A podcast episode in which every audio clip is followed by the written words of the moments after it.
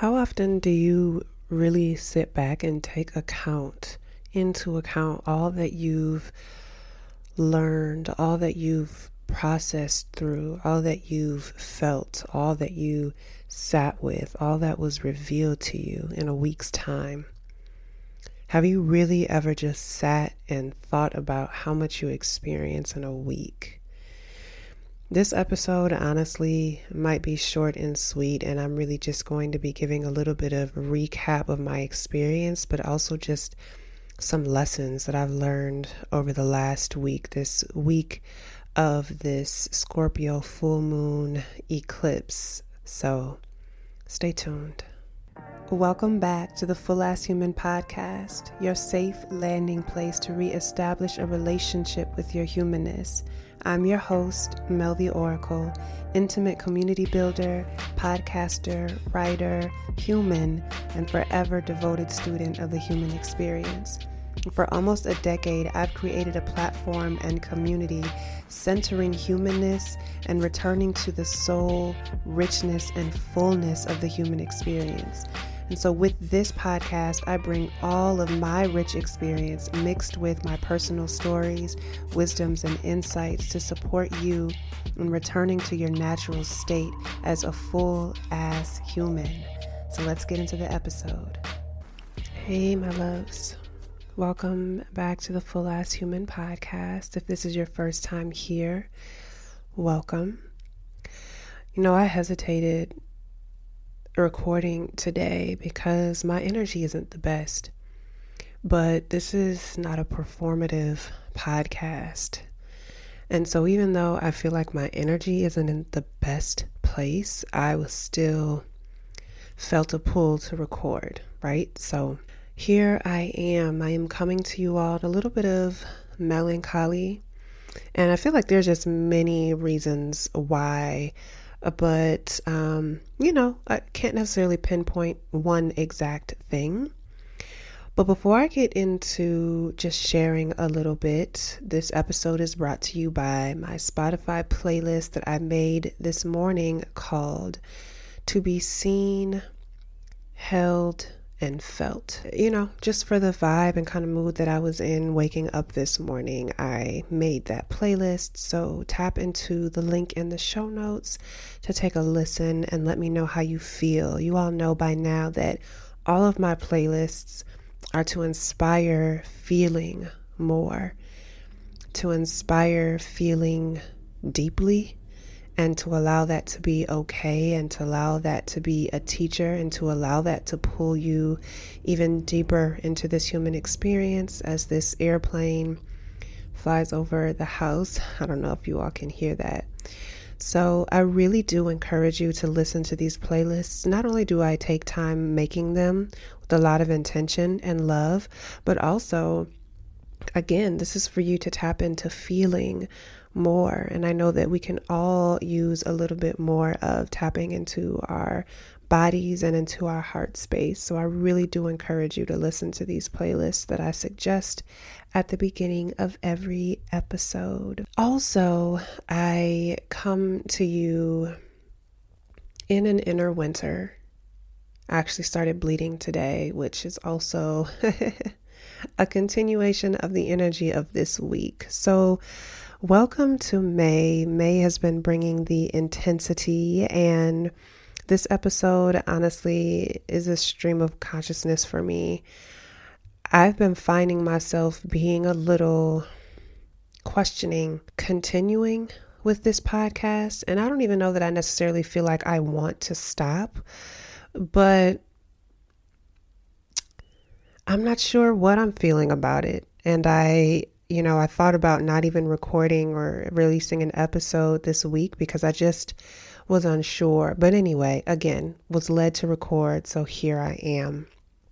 This week has been really intense, and I have a couple of lessons and offerings to you for you about healing about the time frame of moving through um, a healing process and also allowing yourself to be seen and witnessed.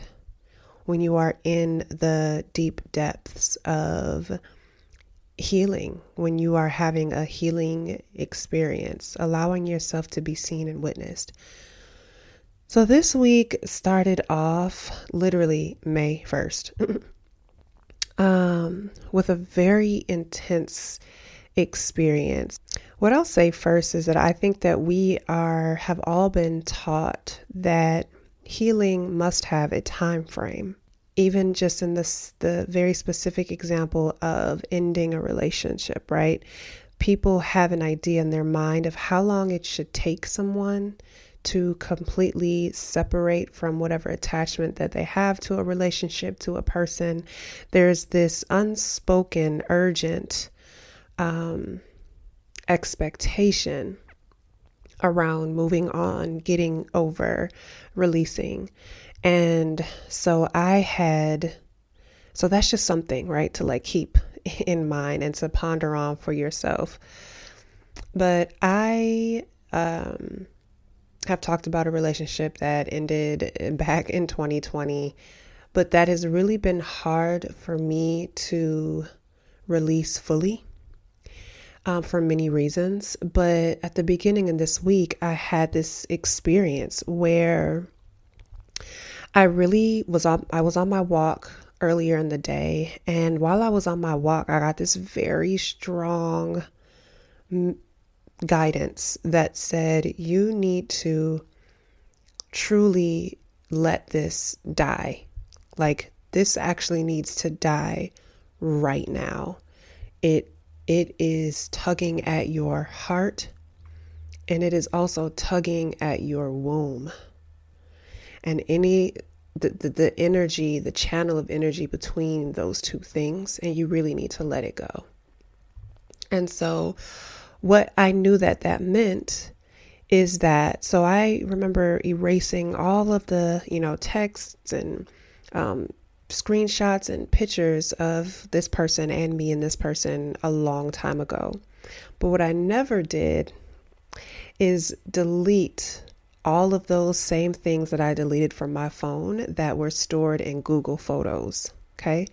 So it's almost like that back room that you have with that dresser drawer that you can lift up the panel, and that's where you keep all of these secret things, right? These things that you just cannot let go of, that you keep sacred, that you hold dear. All of these pictures were kind of like that. It was like, well, yes, I deleted it from my phone, but I always know that if there's a moment of desperation where I feel like I really need to recall the memories of this relationship, I know I can go there, right? So it's always this safety of knowing that this person and this relationship was still there somewhere. So, what I knew that guidance was saying is that no, you need to erase that shit too. You need to cut this cord. You need to cut this cord and in a tangible way. So, I knew that that's what I needed to do. And so the night fell. I was laying in my bed and I said, All right, I'm going to do this now. And I went into my Google Photos and I started selecting the photos and videos to delete. And there were some things where I was like, yeah, this is really easy. I'm just going to delete it. Delete, delete, delete. And then as I got deeper into the memories and into the photos and videos, I found it feeling harder to delete. There were videos and things that I was like, I can't delete this. I can't do it. And so, as I, but I did. So, as I continued to delete, I started to have a body response, um, like hyperventilation, like almost panic attack vibes, right?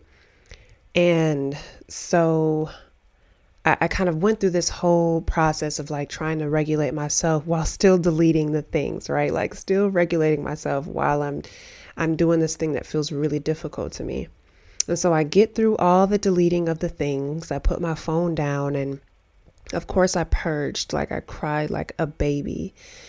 Just of the fact that like this was now the 50th layer of letting this person go because there's already so many layers and so many you know um stages of grief that I've moved through. And, you know, this was just like another layer of it. And so I, you know, just cried and cried and cried, was still trying to regulate myself because I felt like I was still hyperventilating a bit. But anyway, I finally got myself together and regulated, and I went to sleep.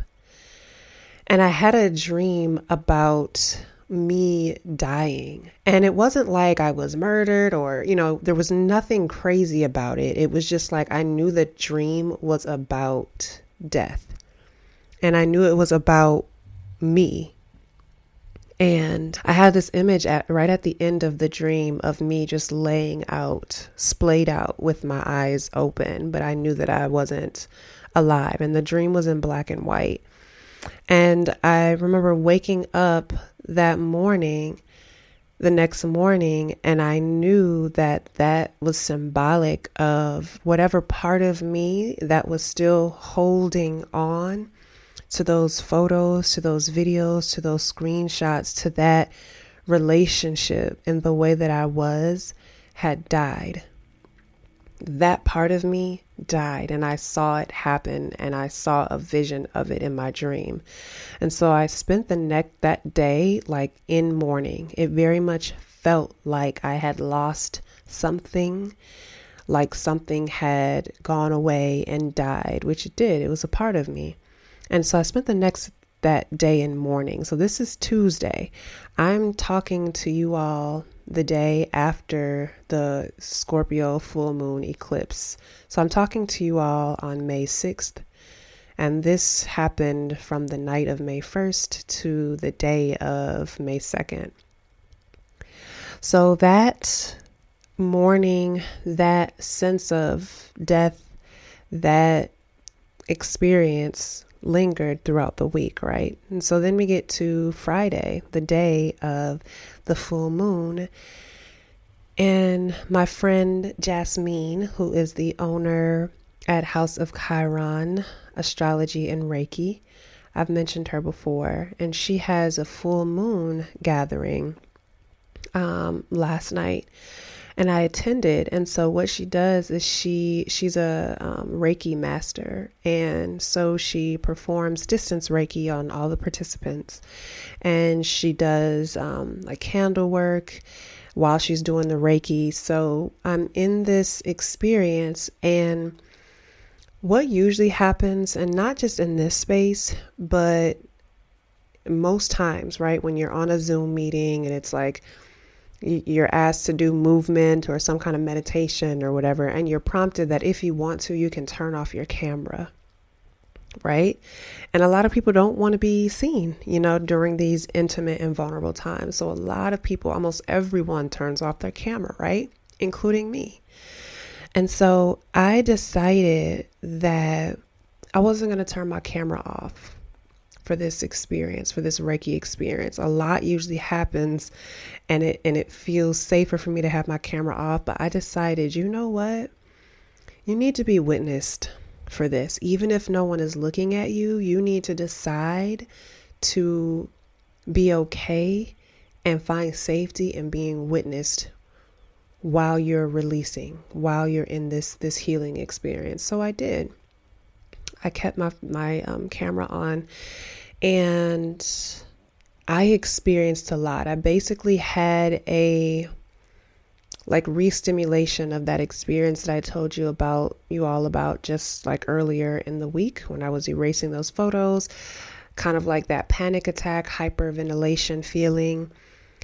It came up again in this Reiki experience and like my heart was super activated. My heart and my womb were super super super activated there were a lot of tears, there was um, a lot of shaking, and I also had this experience of rapid eye movement, which I'm currently um, in therapy and moving through EMDR right now. So I very clearly understand that that rapid eye movement is your brain reprocessing something, almost like it's trying to correctly store and almost like yeah, correctly store a a memory, a trauma, an experience.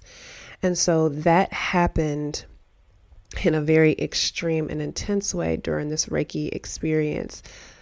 So much so that kind of when my eyes stopped moving rapidly, I had to open my eyes and like come out of the experience a little bit because it was so intense. But what happened in that moment of reprocessing was that that whole relationship that I've been moving through these layers of letting go flashed before my eyes. It was almost like my brain was like, yeah, so now it's time to correctly store this away and close the drawer that we're storing it in.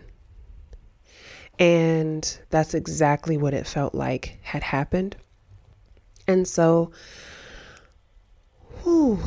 you know, at, at the end, there's always time to share at the end of our gatherings. And I, I got on and I said that I wanted to share. And there was a few moments that passed by that all I could do was breathe. I don't even know that I could even talk or formulate words. But once I spoke, I kind of gave a little recount of what had happened and the experience.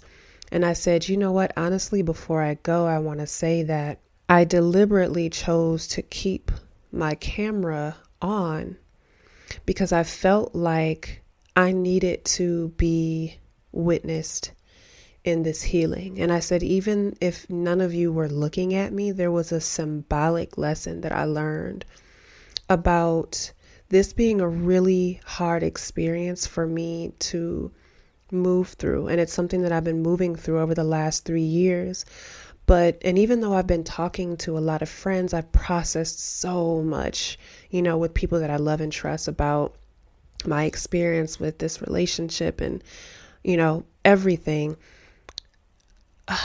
A lot of the really like deep, like dark, um, depth filled moments of grief I was doing like in a room alone, you know, in the dark. Um, away from people, which of course is not a bad thing, right? I'm not saying this is bad, but I just I I remember saying that in this moment I felt like as I'm releasing what feels like the last layers of this wound, it feels really important for me to show myself doing it. And I said that so many times, a lot of us not only do we feel an urgency with the process of healing, whether it's a relationship or whatever it is, as I talked about earlier in the episode, not only do we feel an urgency, but we feel like we have to do it in the dark with our faces turned away from people, you know, in, in a in a closet, in a room, under the covers, just just away from people when sometimes it's like we forget that being witnessed, that being on camera, that being seen, that showing us moving through this process of death and rebirth, moving through this process of shedding, moving through this process of healing is also equally important to do while being witnessed, while being seen. And I think that's also the important reason as to why I'm just coming here and sharing this experience. And I'm really just, I'm talking from memory. I don't have notes. I didn't prepare anything for this episode. I didn't try to get my energy right. I just came here because I was led here. And I think it's important for me to be witnessed in another way in this process of letting go and releasing and death and rebirth. This is how we model this for each other. This is how we normalize what grief, what healing, what growing, what humaning sounds like and looks like. So it's important for us to allow ourselves to be witnessed. I'll never forget this moment I had with an ex that really brought this experience full circle to understand and embody this. I was telling him, we were on a, a, video chat, and I was telling him about this really, like, really emotionally charged experience that I had had. And, it, you know, it centers sex. And it was this really like, I, probably went into details of the way that I felt and how it affected me, even into like my, you know, like, re, like full on womanhood and adulthood the ways that it affected me and and I, I shared with him in ways that I've never shared with anyone else.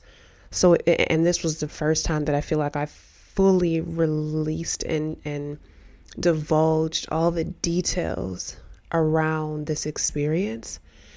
And I couldn't look at him. I remember talking and like looking away. And he stopped me. He was like, Baby, look at me in the camera. Like, look at me in the camera. And I was like, I can't, I cannot look at you.